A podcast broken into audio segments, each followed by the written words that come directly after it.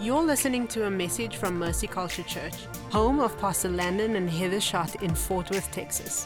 For more information about Mercy Culture and ways that you can be a part of it, visit mercyculture.com. Mercy Culture. My name is Landon. I'm the senior lead pastor of Mercy Culture Church. The vision of our church is to take people from corporate encounters with God to daily personal encounters with God. What that means is our goal is not just to have a great church service, but we want you to encounter the presence of God every single day. Because when you begin to get in the presence of God, it is so easy to hear Him. When you begin to hear God and obey God, everything begins to change. So here at Mercy Culture, we are passionate about God encounters and we want to help you connect with God on a daily basis. So we do this through our membership, which is really discipleship. It's really easy. You can go to uh, mercyculture.com and click on connect or just text connect to the number that comes on the screen. And you watch a few short videos about our church and then you take this game changing connect with God assessment. And here's what it'll do it will show you how you best connect with God. And the thing is this we all connect with God differently. So when you discover how you best connect with God is a game changer for your spiritual growth. And we want you to spiritually grow in your daily encounters. And so we would encourage you take that next step and go through connect. Amen. I wanted to just tell the church I am very proud of you and I'm proud of this church. It is amazing to see so many people grow in God and spiritually lead, whether it's at a farmer's market or uh, John John in the youth ministry prophesying over random people in Chicago airports. Uh, just so many cool things constantly happening in this community. And I just want to let you know, as your pastor, I am proud to be a part of this community and I'm proud of you. Come on, can you just give yourselves one more hand? I want to remind everybody that we're focusing on prayer this summer. And uh, we have a family encounter guide for all the families to grow in your daily encounters as a family during the summer. So if you text family to our all inclusive number, uh, you can download that free guide and uh, have amazing family daily encounters. If you want my notes, you can text notes to the number that comes on the screen, and what is in front of me will be sent to you. How many ready for the word this morning? Turn with me to the book of Leviticus, chapter 10. I'm going to divert from the typical ESV version and read out of the NASB to begin. It says this, verse 1 Now Nadab and Abihu, the sons of Aaron, took their respective fire pans or their censers, and after putting fire in them, placed incense on it and offered strange fire before the Lord. Someone say, strange fire which he or God did not command them. And fire came out from the presence of the Lord and consumed them, and they died before the Lord. I came to tell you this morning that strange fire is when God is not in your worship, but you're doing it in his name. The title of this message this morning is Strange Fire, a spiritual warfare message. Let's pray. So, Lord, we declare today that your word is true we declare, let every man be a liar. We declare your word is a lamp unto our feet and a light unto our path. Lord, we hide your word in our heart that we won't sin against you. Lord, I pray right now that you would give us ears to hear, hearts to receive, minds to understand what your spirit is saying. Holy Spirit, I ask you to blow upon your written word, breathe upon it. Let your logos word become rhema. Let it become alive to us today. Lord, we declare no spirit, but the Holy Spirit is welcome in this place. So we say, spirit of fear, you must go. Any religious spirit, you must go. Any distraction, you must go. We say, Holy Spirit, come, rule and reign. Holy Spirit, we do not make room for you, but we give you the entire room. Father, I thank you. Nobody came to hear me, we all came to hear you. So we say, Speak, Lord. Your servants are listening. And all God's people said, Amen and amen.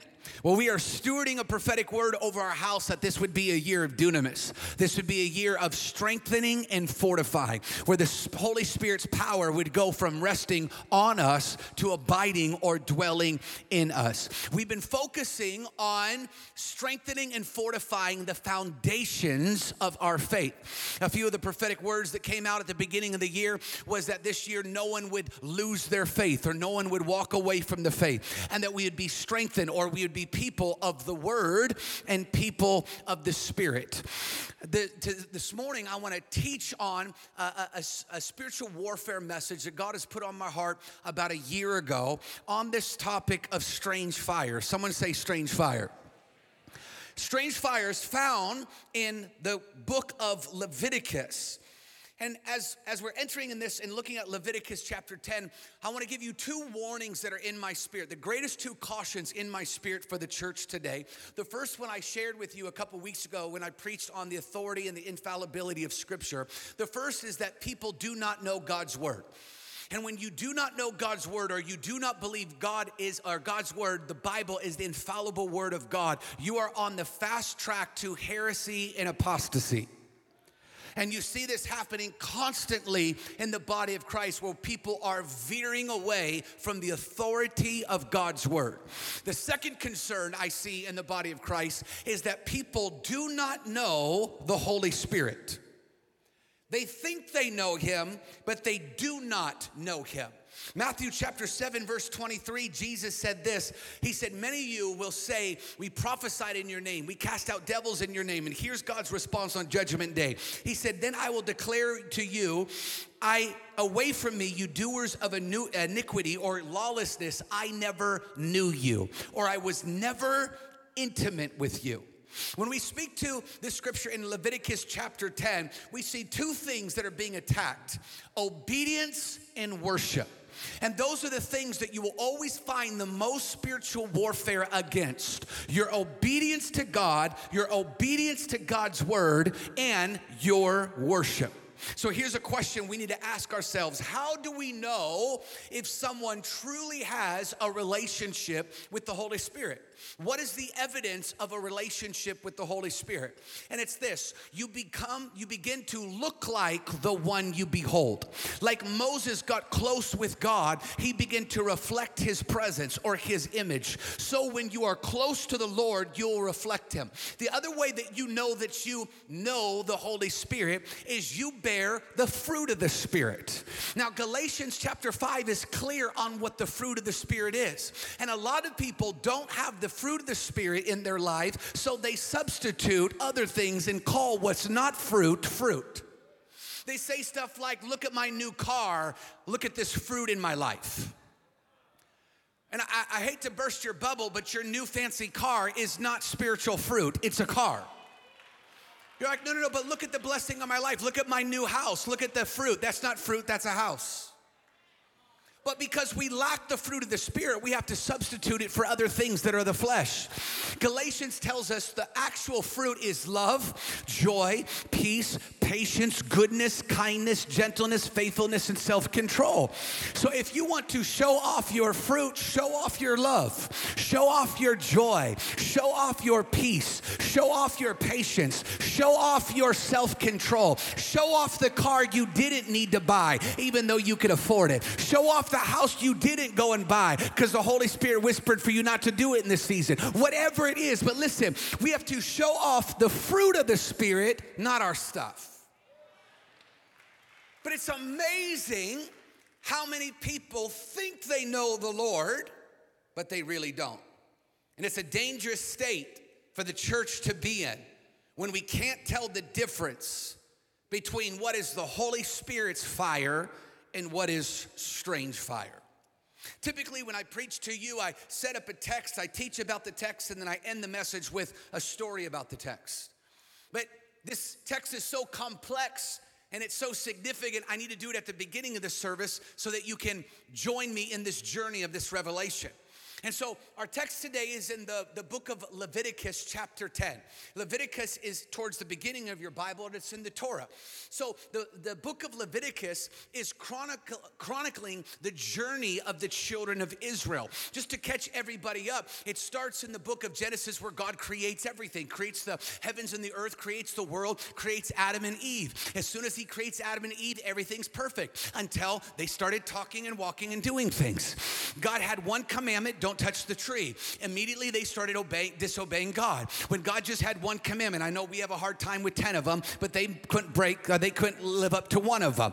So they disobeyed God. They were tempted by the serpent, and we call that the original sin. It went from bad to worse really fast. It got to the point in Genesis 6, God said, Man, I wish I didn't create this. These people are so corrupt and evil. So God sent a flood to wipe out all of humanity, but he spared a remnant of the righteous named Noah. So Noah and his sons repopulated the earth, and they didn't make it too far without it getting bad again. And then God calls a man named Abraham. You know, uh, Father Abraham had many sons, many sons had Father Abraham. You learned about him in Sunday school. God called Abraham to a promised land. He said, I am going to give you more offsprings than there are stars in the sky. God gave him a supernatural son named Isaac, even though he tried to birth the prophetic word in the flesh with the son named Ishmael. But God gave him a, a son from his wife Sarah and birth Isaac. Then he tested him with his promise and said, Would you give it back to me? So he goes to sacrifice his son on the altar, and God said, Just kidding. I'm not going to make you give your son. I just wanted to test your heart. So his son, Isaac, gave birth to Jacob. Jacob became the father of Israel and had 12 sons. You know them from the 12 tribes of Israel. His last son was a son named Joseph, or second to last was a son named Joseph from his wife Rachel. His Joseph's brothers were jealous of him because his dad gave him the coat of many colors. So they sold him into slavery, but it was part of God's divine plan because that slavery got him in prison in Egypt. When he was in prison in Egypt, he had a prophetic word for Pharaoh. God used that to take him and put him as a leader over Israel, which got all of his brothers to come back to Egypt during the famine. During this season, Israel began to repopulate the land.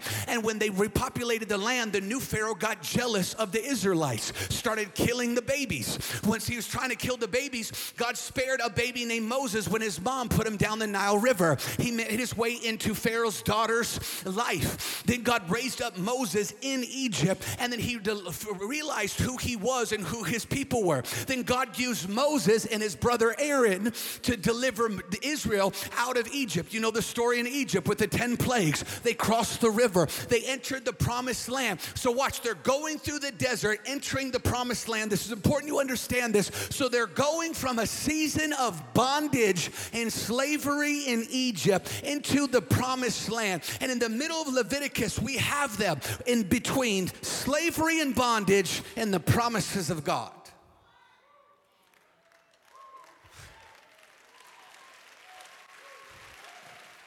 in the book of Leviticus, it's kind of an overlooked book that most people try to skim through when they do their yearly reading plan. But Leviticus is a very important book because the purpose of the book is to teach God's people how God wants to be worshiped and how God wants to be reverenced. Have you ever given someone a gift that you really wanted to give them, but they didn't really want it?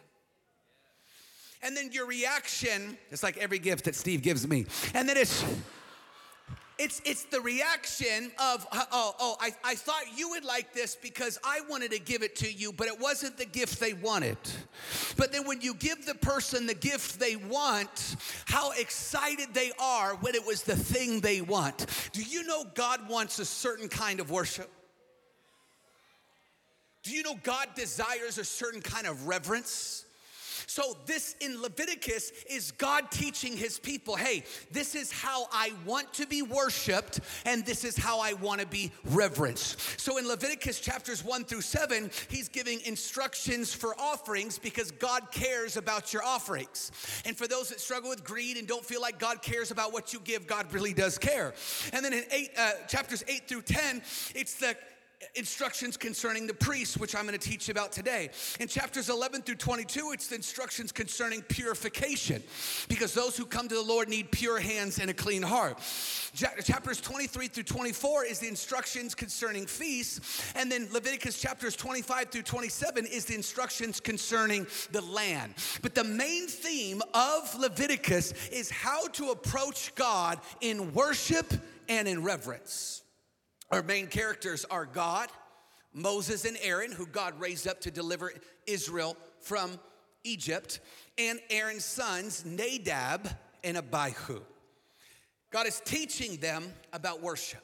Now, what do I mean when I say worship? Worship is a word that we could be familiar with but not have the revelation of. Worship is the practice of expressing praise, thanksgiving, or adoration. Worship is the odd response to the saving acts and praiseworthy character only attributed to God. Worship is reverential response of creation to the encompassing magnificence of God. Worship is an act of giving God glory. Pastor Jasmine says it like this Worship is honoring God or assigning heaven's value to the Lord. We get the word Hael in the worship, which we get our English word hallelujah from, which means to praise Yahweh. Worship has many different biblical expressions. We see worship songs of praise and thanksgiving, like we sang today. We can worship through adoration. We can worship through lamenting. We can worship through confession, as the New Testament teaches us. We can worship through the dance. We can worship through tithes and offerings. You can worship by bowing down or being prostrate before the Lord. You can worship by your serving, but most of all, our entire lives are acts of worship. As Romans 12 1 tells us that we are living sacrifices to live a life that is acceptable to God. There's many forms of worship, but God made it clear in Leviticus how He wanted to be worshiped. Throw that picture up on the tent, uh, up on the screen of the tent meeting or the tabernacle. It's known as the tent of meetings or Moses' tent.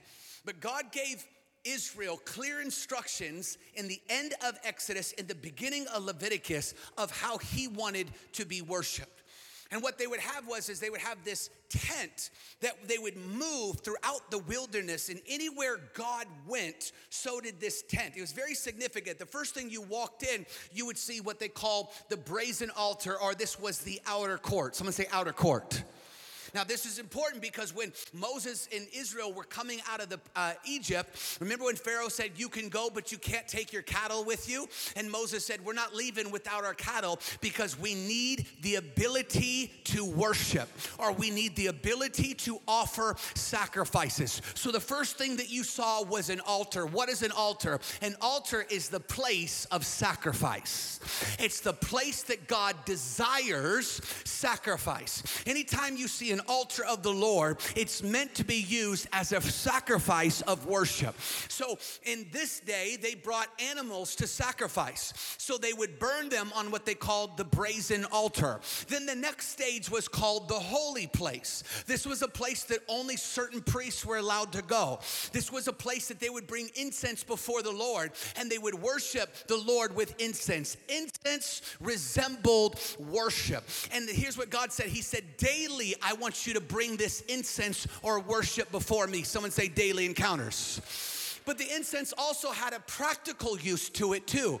He, the practical use was because of all of the sacrifices, the altar or brazen altar left a gnarly smell. I don't know if you've ever seen roadkill or something dead. After a day or two, it doesn't smell good. So there was this smell that would come into the camp. And so the incense would keep it smelling pure.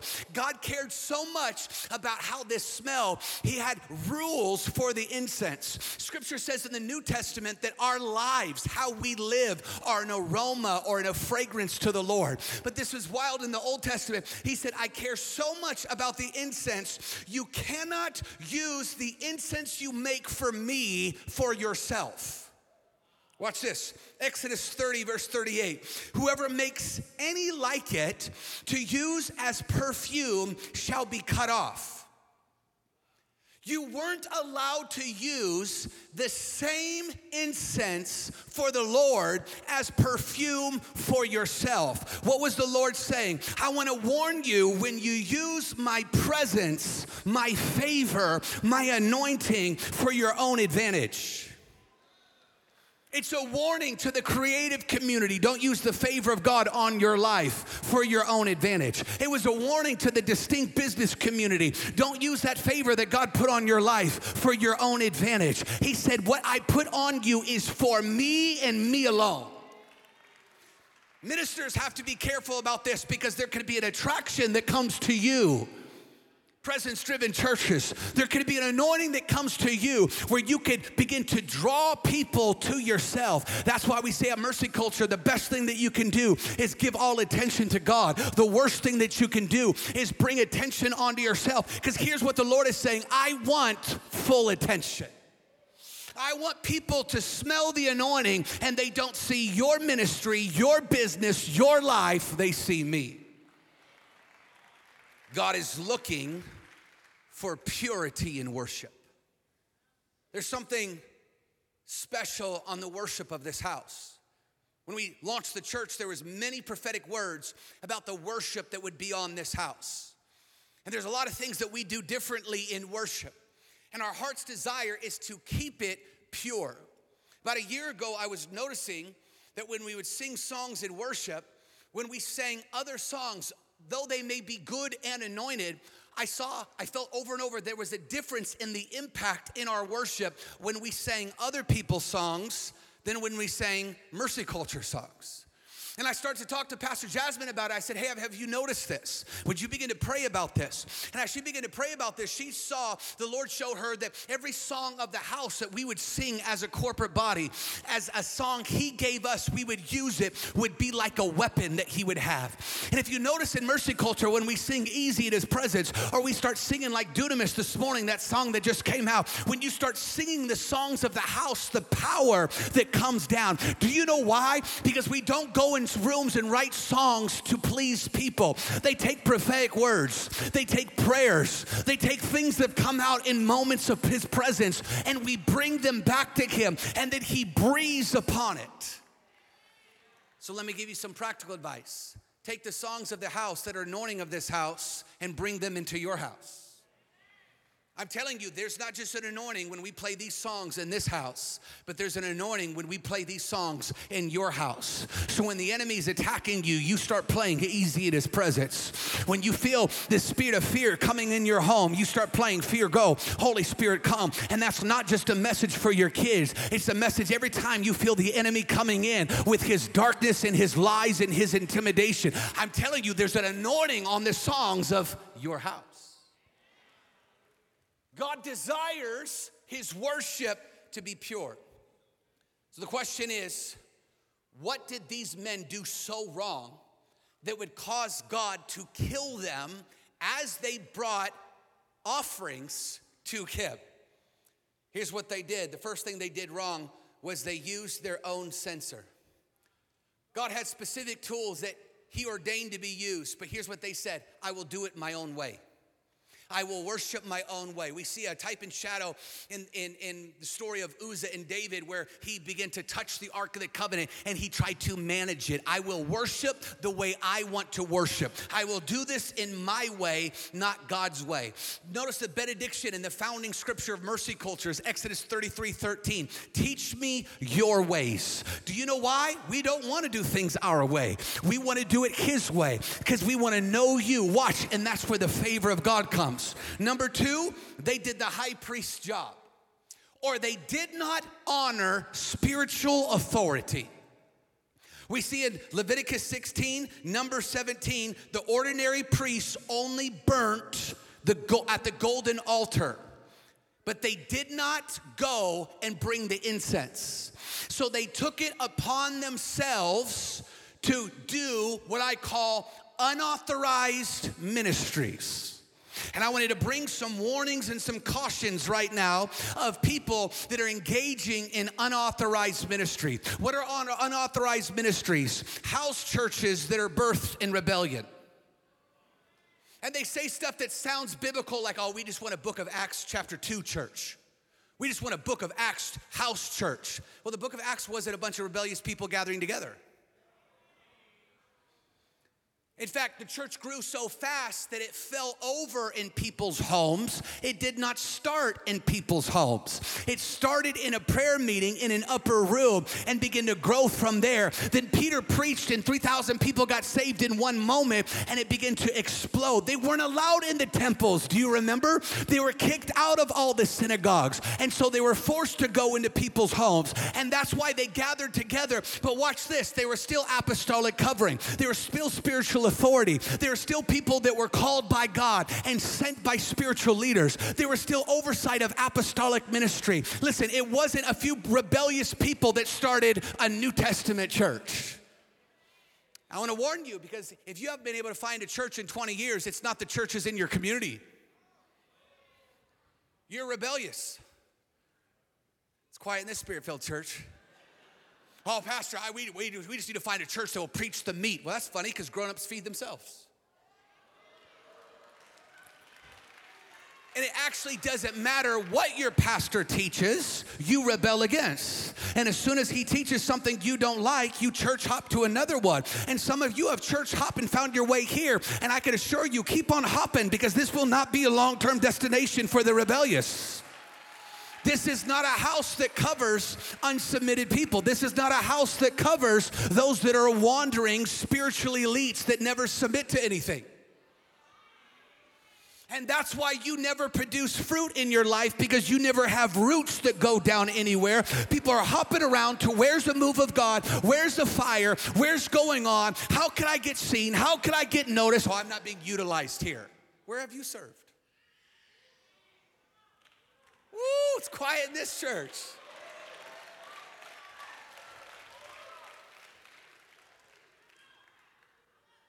Oh, you love it when I talk about somebody else's struggle.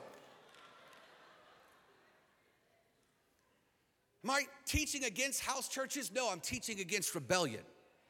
I'm teaching against people that are spiritually have no covering. Do you know what the dangerous part about a house church is? Is when they're pretending they're a church, but they don't have the spiritual authority of a church. So, but they get the demonic attacks of a church, but they don't have the spiritual protection of a church. So there's not the presence of God. There's not a hedge of protection covering that ministry because it is a rebellious group of people that gather together. And then what happens is when the enemy comes to take it out, there's no spiritual authority of uh, or shepherd to bring the staff of correction and protection. I'm gonna say it again for the trolls on the internet. I'm not coming against house churches. We actually have communities of people that meet in houses that watch mercy culture, that are under authority, that are serving, that are connected to the local church. What I'm against is rebellion and witchcraft. And there's a spiritual war against people submitting and obeying God's word. You also see this, let me just bring other warnings to you. I also want to give a warning to you people that are reposting and following Facebook and, and, and social media prophets. And let me warn you don't repost someone that you don't know who they're submitted to. I'm sick of people having a dream every other week and they're accountable to none of it. John Paul Jackson would call them machine gun prophets. Everybody gets a prophetic word. Everybody gets a prophetic word. And you're just hoping one bullet, one prophetic word lands. But you have no accountability to those prophetic words. You have no submission that you're under authority to. There's no apostolic covering that would come and bring correction and bring a dividing sword. You are a rogue prophet and you're just loosing random prophetic words with zero accountability. And some of you motivate them through your reposts. If you don't know who their local church is and who their pastor is, quit reposting them. It's quiet here. Some of you let social influencers that are pseudo spiritual guides lead you and they say nonsense and have no spiritual authority, but you see their follower account and you attribute influence with spiritual authority. Ah. If follower count was impressive, then Jesus and John the Baptist would not be the most popular people to follow.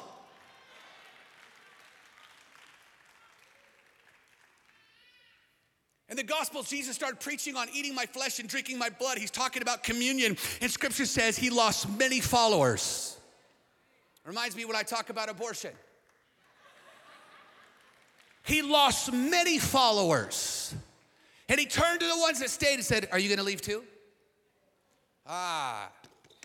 The goal wasn't influence, the goal was spiritual authority. I gotta keep going. Number three, the authorized the incense they offered was unauthorized timing. They went and gave it when it wasn't authorized to do. What does that mean? It means I'll go to church when I want, I'll give when I feel like it, I'll fast when I feel like it. If I don't feel like it when the church is fasting, I'll sit this one out. You do ministry, you do spirituality on your own pace, not under any authority. Scripture says, watch, it produced strange fire. What is strange fire? I'll need 10 more minutes on the clock. You're right, Isaac, I was wrong. So you'll need strange fire on, uh, I almost said strange fire on the clock. Strange fire has been used, watch, many times to label things out of order that someone doesn't theologically agree with. That's not what I'm talking about. I'm not talking about one of those mean conferences that calls speaking in tongues or any move of the Holy Spirit strange fire. I'm talking about what biblical strange fire was. What is strange fire? The word strange in the Hebrew is the word zu'ur. It means to be strange, a stranger, to be alienated, to become estranged, or a strange woman, a prostitute, or a harlot. It's something, watch, that is distant from God. See, it's not that there was something just wrong about the fire. It's it came from themselves. It did not come from God. I'm gonna jump ahead in my notes. Exodus 30, verse 9, it says this that God Himself lit the original fire. God said, I will bring the fire. Watch, your job is to keep it burning. So, all of the fire of all of the incense, all of the offerings was the fire of the Lord. But what they did was they went outside the presence of God, produced a fire themselves, and used the fire that they produced as their own fire offering or sacrifice. It wasn't God. Watch, they were worshiping God, but He wasn't in it. They called it God, but it wasn't His. We see this strange fire called different things throughout different translations. The ESV calls it unauthorized. The NT, NLT calls it the wrong kind of fire. The Amplified says it was unacceptable. And the New King James says it was profane. That word profane is what we get from our word profanity or to curse. That word profane means to be outside of the temple or to be secular or to use for common use. That word profane is the word hahel, which means to defile or uh, pollute, to wound, to pierce an opening or a wedge that begins the defilement. That profane simplified means this is it is a common thing that you pretend is holy. The profane thing is the wedge that begins to open up the door that brings in something that will be polluted. What is the profane? The profane is the same worship that you give to your favorite sports team, is the same noise that you make to God. Profane is the same donation you give to your favorite charity, is the same offering that you bring to God. Profane is the same dance you dance on Friday night, is the same dance you gave to God on Sunday morning. Profane is you settle for influence on social media rather than authority in the spirit. Profane is you pretend your business is a kingdom business unto the Lord when really it's about you and your own empire. So, what makes this profane? What makes it strange? Or what makes it common?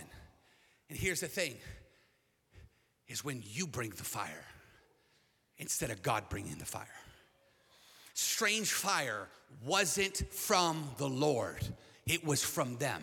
Leviticus 9:24 after Israel had this consecration after uh, uh, Aaron and his sons were made priests it says that they had this consecration this time designated after they were designated and set apart to the Lord the Lord, Lord brought the fire Leviticus 9:24 and the fire came out before the Lord and consumed the burnt offering. So God originally lit the fire and these guys said we don't have to operate in the fire of the Lord. We will bring our own fire. What is strange fire? Strange fire is when God is not in your worship. Strange fire is when God is not in your church. Strange fire is when God is not in your life. Strange fire is created by you, for you, because it's about you. Strange fire is for Christian consumers rather than a fire consuming you. Strange fire means it doesn't refine you. Strange fire is worship that looks like you love the Lord, but your lifestyle looks like you love the world.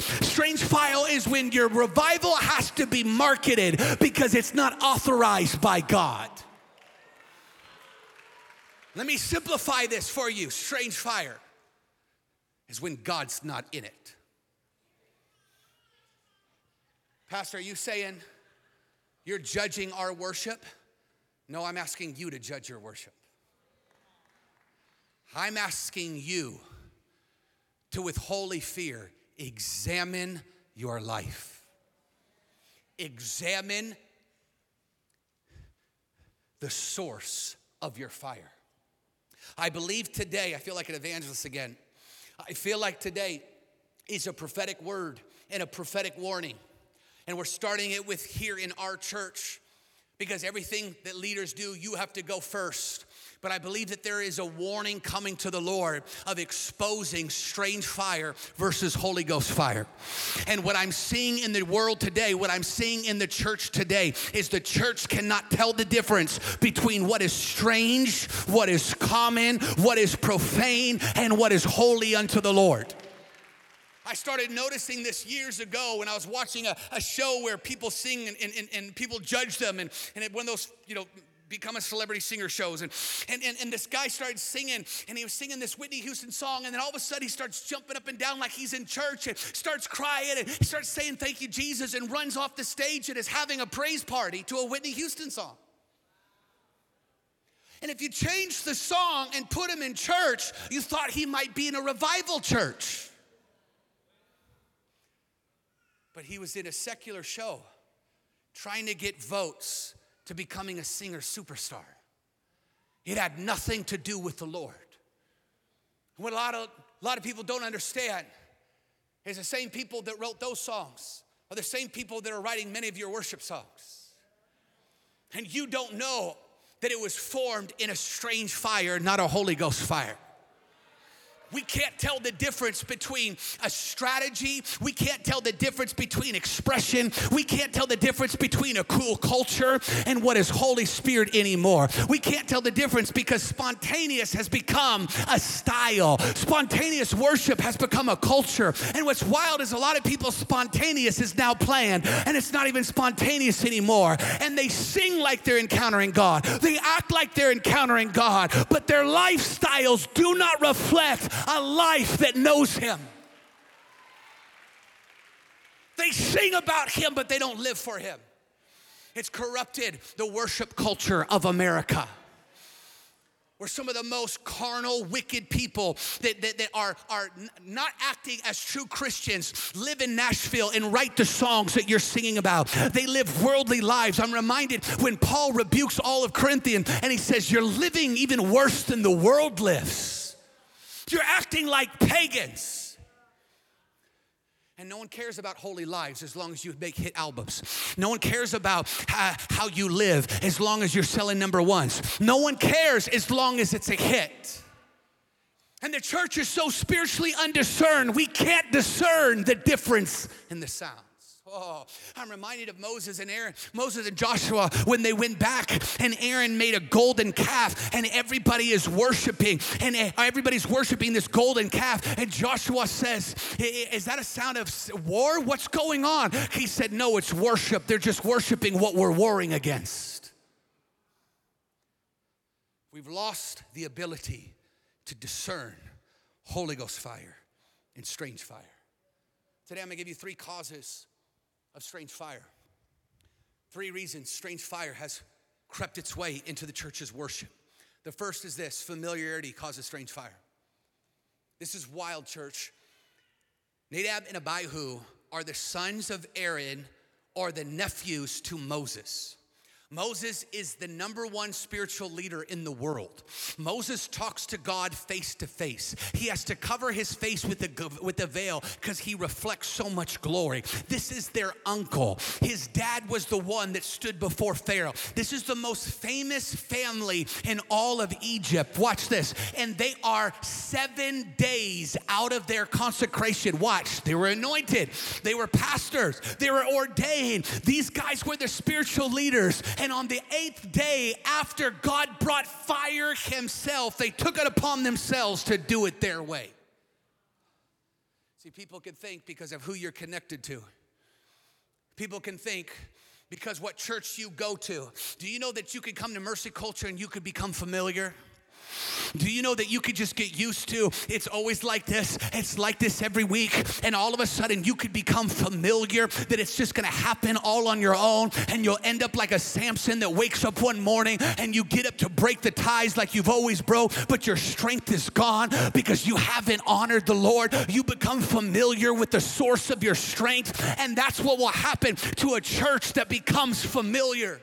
This is the number one warning I have for this church and this community on this Sunday is do not become familiar with his presence. And it's hard to say this and it feels weird and, and, and it can be borderline sounding arrogant, but this isn't normal. I traveled full time for 10 years. I'd be in a different church every week, 10 years as an evangelist. And it wasn't a fun job. And I'm so glad I didn't know then what I knew now because I probably would become jaded. I'd go to church after church after church, and then maybe one out of 20 churches I'd go to, I'd feel God. It'd be easy to prophesy. People get baptized with the Holy Ghost like this. I mean, it was so fun. I just thought they were fun places to minister. And then when I, we started Mercy Culture, I felt the Lord say, Come off the road full time. So I went from preaching 70, 80 times 80 flights a year to none. I feel like I'm supposed to give my undivided attention to Mercy Culture. And then every time we'd gather at Mercy Culture, he would come. The tangible presence, goosebumps. You know it's goosebumps when it's this hot in here and you have goosebumps.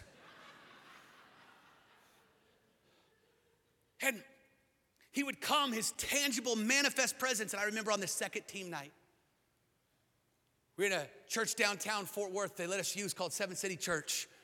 And in the minute, middle of worship, I, I remember thinking, Lord, I wonder, are you gonna come again? I asked him in worship, Are you gonna come? And the reason I asked him if he was gonna come is because traveling for 10 years, it wasn't normal for him to come. And I said, Are you gonna come? And as soon as I started asking if he's gonna come, I just started feeling waves of his presence. And I remember weeping at the team night, and I heard the Lord say to me, I'll always come when you give me the room. It's not a silly prayer that we pray before I preach. Watch. It was an encounter with God where He promised, watch, if it didn't become about the people, if it did become about the traffic jam in between services, if it wasn't about if every kid made it in the children's church, even though we want your kids to get in, but if it wasn't about you being comfortable or you feeling welcome, but He said, if it's about me, if it's about me, where it doesn't matter how long the services are or how short the services are, if it doesn't matter who's preaching or who's leading worship, if you just give me the room, I will come.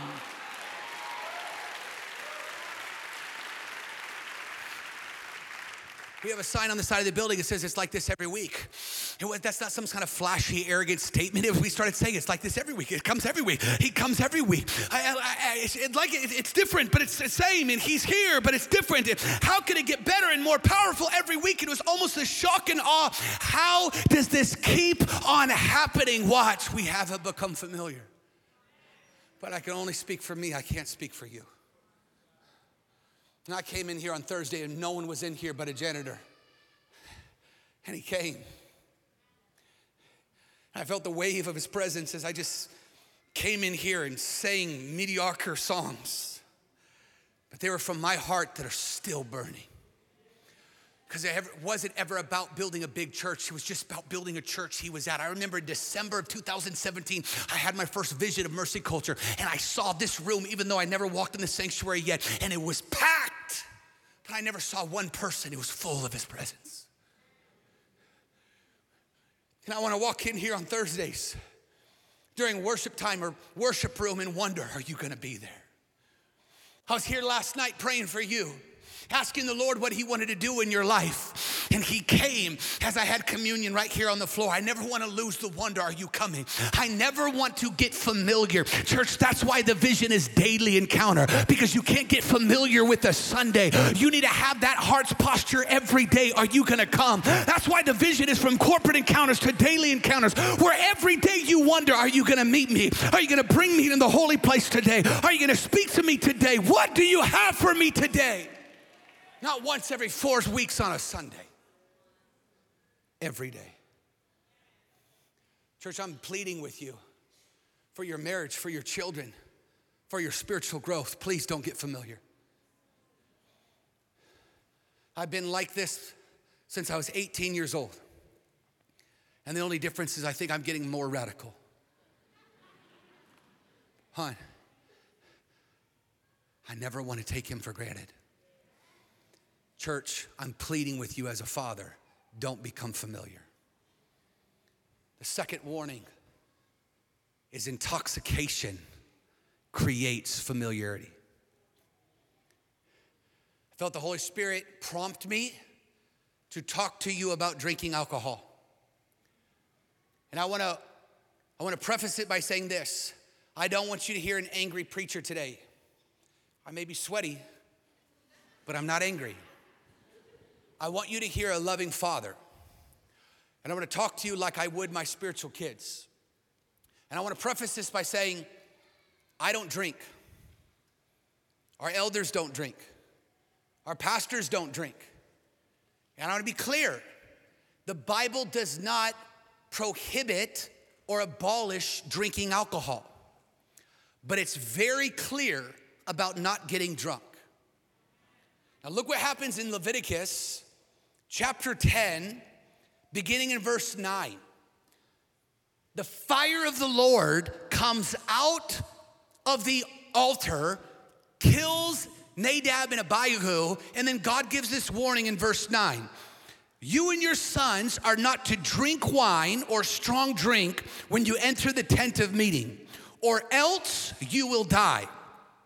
This is a permanent statute for generations to come. I felt strong in my spirit. I felt the Holy Spirit direct me that I was supposed to teach on intoxication. Ephesians 5:18 says, "Do not be drunk with wine, but be filled with the Holy Spirit." Church, I believe alcohol has become a substitute for the spirit-filled life. Where people use alcohol to take the edge off rather than lean into a relationship with the Holy Spirit, which is the peace that surpasses all understanding. I believe that people drink alcohol so they can let their hair down and relax and have a good time rather than understanding the joy is in the Lord. The joy of the Lord is our strength. Now, hold on a second. There's people clapping and there's a bunch of people cringing right now. And you're thankful they're clapping because they can't hear you pucker.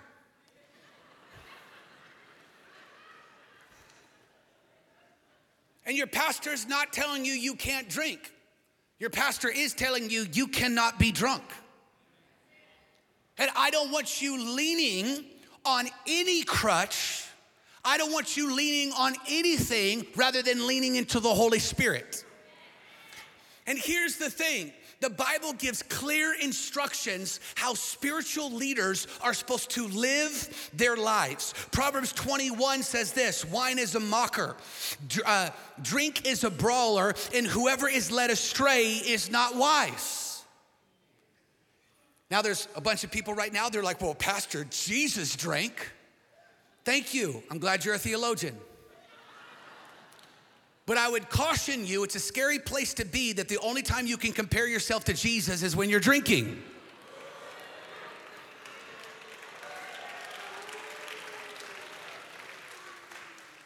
I hope that you can compare yourself to Jesus when you're fasting and when you're praying and when you're loving and when you're forgiving and when you have joy and when you have peace and when you have faith.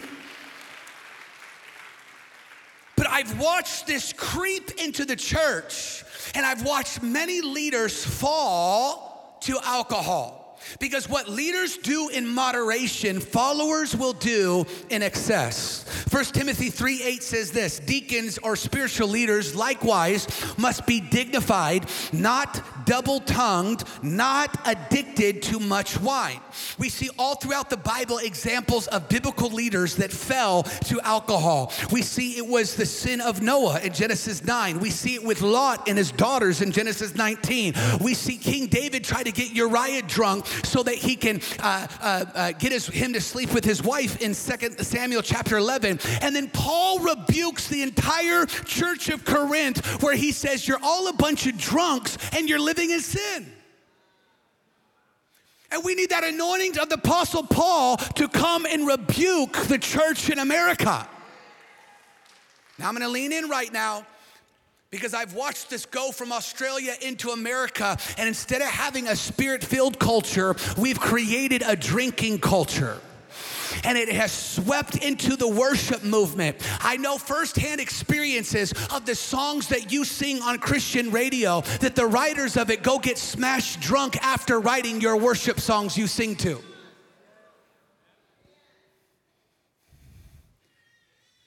We've become intoxicated.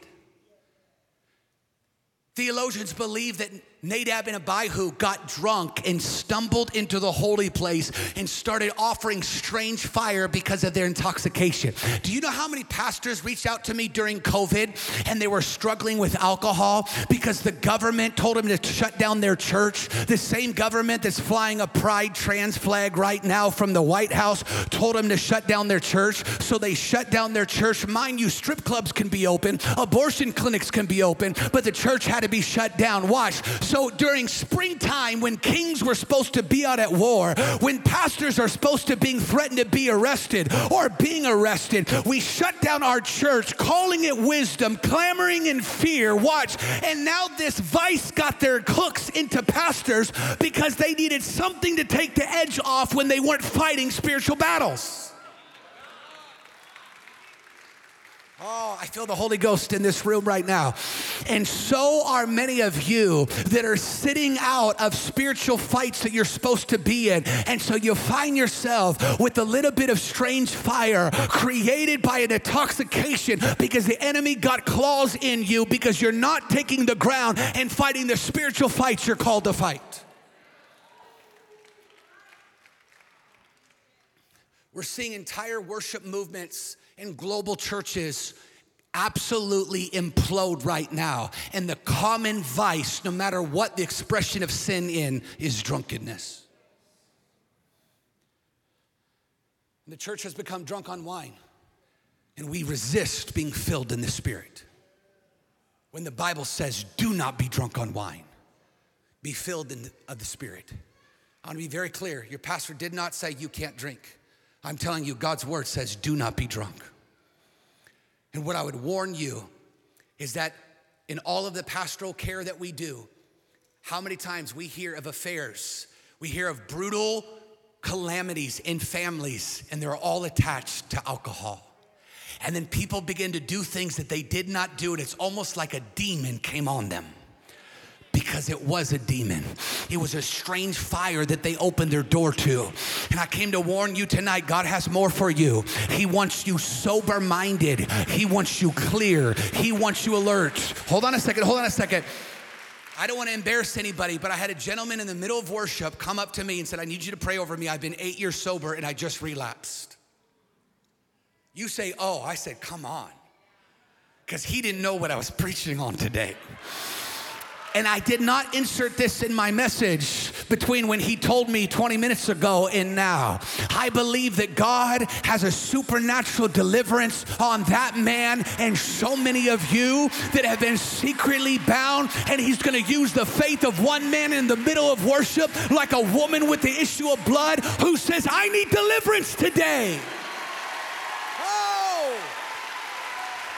I just heard the Lord tell me that some of you not only going to get delivered from drunkenness, but you're going to get delivered from drunkenness and full of the Holy Spirit today. The book of Acts prophecy is coming to pass in your life right now.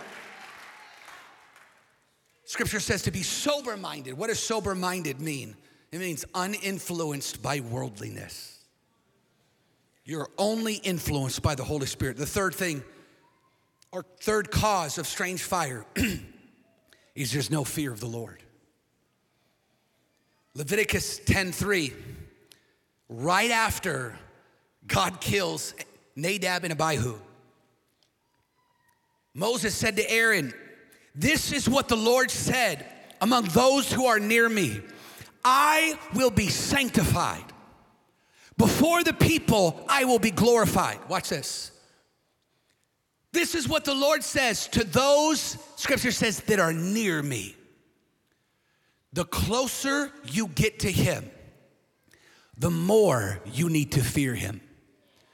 Church, you need to grow in the fear of the Lord. If you're young in the faith, I'm not talking about being afraid of God. I'm talking about you're terrified to be out of his presence.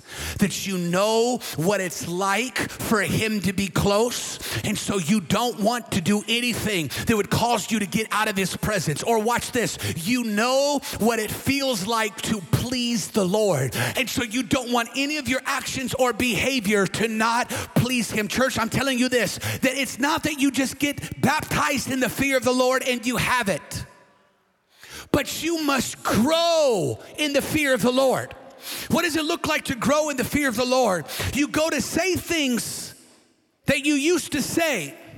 And when you feel the Holy Spirit say, don't say those things, the fear of the Lord causes you not to say them.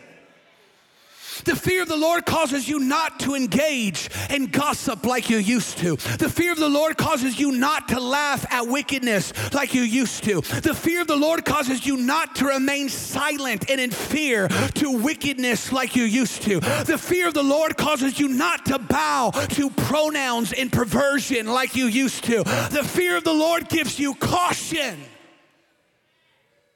before I engage in certain behaviors. See, we must grow in our ability to fear the Lord. This is a common word that's been in our house. We've been singing songs about it. You've been hearing sermons about it. Hear this you must grow in it. Uh, can I, can I, let me pastor you for a moment. There's this common misconception that you sing a song or hear a sermon and you think you have the revelation. Listen to this. The songs that you're singing and the sermons that are, you're hearing are coming from 20 years of my daily encounters. 20 years of Pastor Jasmine's daily encounters, 20 years of Danny's daily encounters. Listen, they're coming, listen, from a relationship of history of faithfulness with people and their God. So that when you begin to sing these songs of easy in His presence, it was 10 years that it was so hard. God said, You're doing it wrong and teach me how to do it. My yoke is easy, my burden is light. Watch, it came through a revelation. The fear of the Lord came through revelation. It's coming through God's word. Listen, it is not a sermon, a study guide, and a song, and you have breakthrough. It is a daily dying to yourself, and you will see breakthrough. Pastor Ryan, come and join me. See, the purpose of strange fire is to distract you from Holy Ghost fire. I'm told in the banking industry that they don't train people in counterfeits by letting them feel counterfeits, but they train people to know counterfeits by letting them feel the real thing. The greatest deterrent to strange fire is when you encounter his Holy Ghost fire. Leviticus 9:24 the fire came out from the Lord. Church, the Holy Spirit's fire is when God is the source of the fire. Huh. One of my favorite things is when people are nervous about getting baptized in the Holy Ghost and speaking in tongues and their mind's playing tricks on them and they don't know what they're saying. And then all of a sudden they get baptized in the Holy Ghost and no one laid hands on them. No one prayed them. There's no interpreter. It's just them and Holy Ghost fire. It happens all the time in mercy culture. I get reports constantly. One of my favorite stories is one time I asked everybody to start closing their eyes and quoting scripture. And a guy got saved at a small group the week before. And he closed his eyes and he said, Lord, I don't know any scripture to quote. And then all of a sudden he got baptized in the Holy Ghost and he started speaking in tongues. And the Lord spoke to him and said, I'm just going to give you my words right now. That stuff happens all the time. Watch. When it's Holy Ghost fire, you feel like you can run through a wall. When it's Holy Ghost fire, you don't care what people are saying about you. When it's Holy Ghost fire, you don't care how bad you're sweating. When it's Holy Ghost fire, you don't care who's watching. Jesus said this I have come to bring a fire. Oh, how I wish it was already kindled. And the road to Emmaus, there was two people walking with Jesus. And like what Pastor Jasmine saying this morning, they said, We felt felt the fire in our hearts beginning to burn. In Acts chapter 2, they were in an upper room just worshiping, and the fire of the Holy Spirit came and poured out on them. And then Paul said this Timothy, fan into flame this fire that you received. Do you know what he was saying? Ah, the greatest deterrent to a strange fire is a daily fanned fire. You know the greatest difference between a strange fire and a Holy Ghost fire, and how you can tell is in strange fire, there's no glory. Only the fire of the Lord has glory. You'll hear it on the radio. Well, they'll start singing songs, and right before the glory comes, they go back to the chorus because that's what gets more listeners, the four minute song. You'll see in church services where people will begin to shorten church services to help church growth. And they miss out on the moments of glory where there's overflow. You see it where you start missing daily encounters because you stayed up too late watching a series. Because your priority is something strange. Your priority is something common. Oh, you'll watch as many YouTube videos as it takes to learn better marketing skills and motivate yourself and find a fire that you can create. But how many days have you taken off work just to come to the worship room? And just wondered if he would come and meet you. How many mornings do you get up in a daily encounter wondering if he'll be there?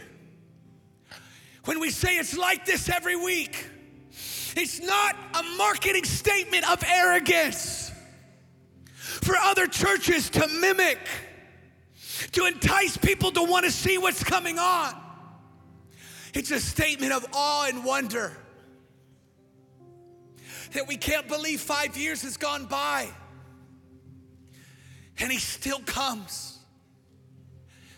How is it like this every week? Church, I haven't lost my fire. It's only burning brighter because I'm with him every day. And I promise you, I'm pleading with you. More than anything, I want you to spiritually grow. We don't care about church growth. We can care less about it. We don't talk about it. We don't plan for it. We don't have marketing companies. What we're obsessed with is two things is God wanting to be here and you spiritually growing. And I'm pleading with you, the only way for you to grow, the only way for you to break through, the only way to you to encounter the fire, the only way for you to encounter the glory is to meet him every day. Even once a week at Mercy Culture is not enough. Even twice a week here at different events is not enough. You got to meet him daily because that's where the fire is. He said, I want my priests to burn the incense daily. I want your worship daily. I want your prayer life daily. I want your thoughts daily. I want you. Watch. And the church has tried to get cute.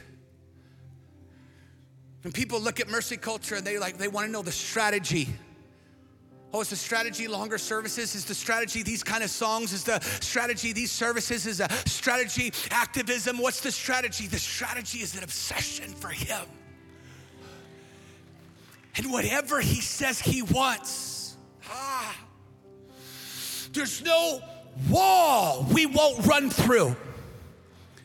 There's no well we won't get the king water from. There's no city we won't go sit and pray in. You have all these political activists accusing us of taking over the city. They don't get what we're doing. We're going in the presence daily and then hearing from God. And when God tells us to do something, we do it with everything we have, with one goal not to succeed, to please. Watch. Strange fire comes from a life that does it your way. Holy Ghost fire comes from a life that does it His way. I want to show you something. We're closing with this. Put that picture up there. I, I was in Leviticus 10 primarily today. But if you start in Leviticus chapter 6, that's my Bible, and it's highlighted over and over and over and over and the Lord commanded, and the Lord commanded, and the Lord commanded, and it pleased the Lord, and the Lord commanded, and it pleased the Lord, and the Lord commanded, and it pleased the Lord. In my, my version of ESV, I counted 18 times from Leviticus 6 to Leviticus 10, the Bible saying, the Lord commanded. Watch. His word is clear how he tells us to live the, the word is clear how he says he wants worship.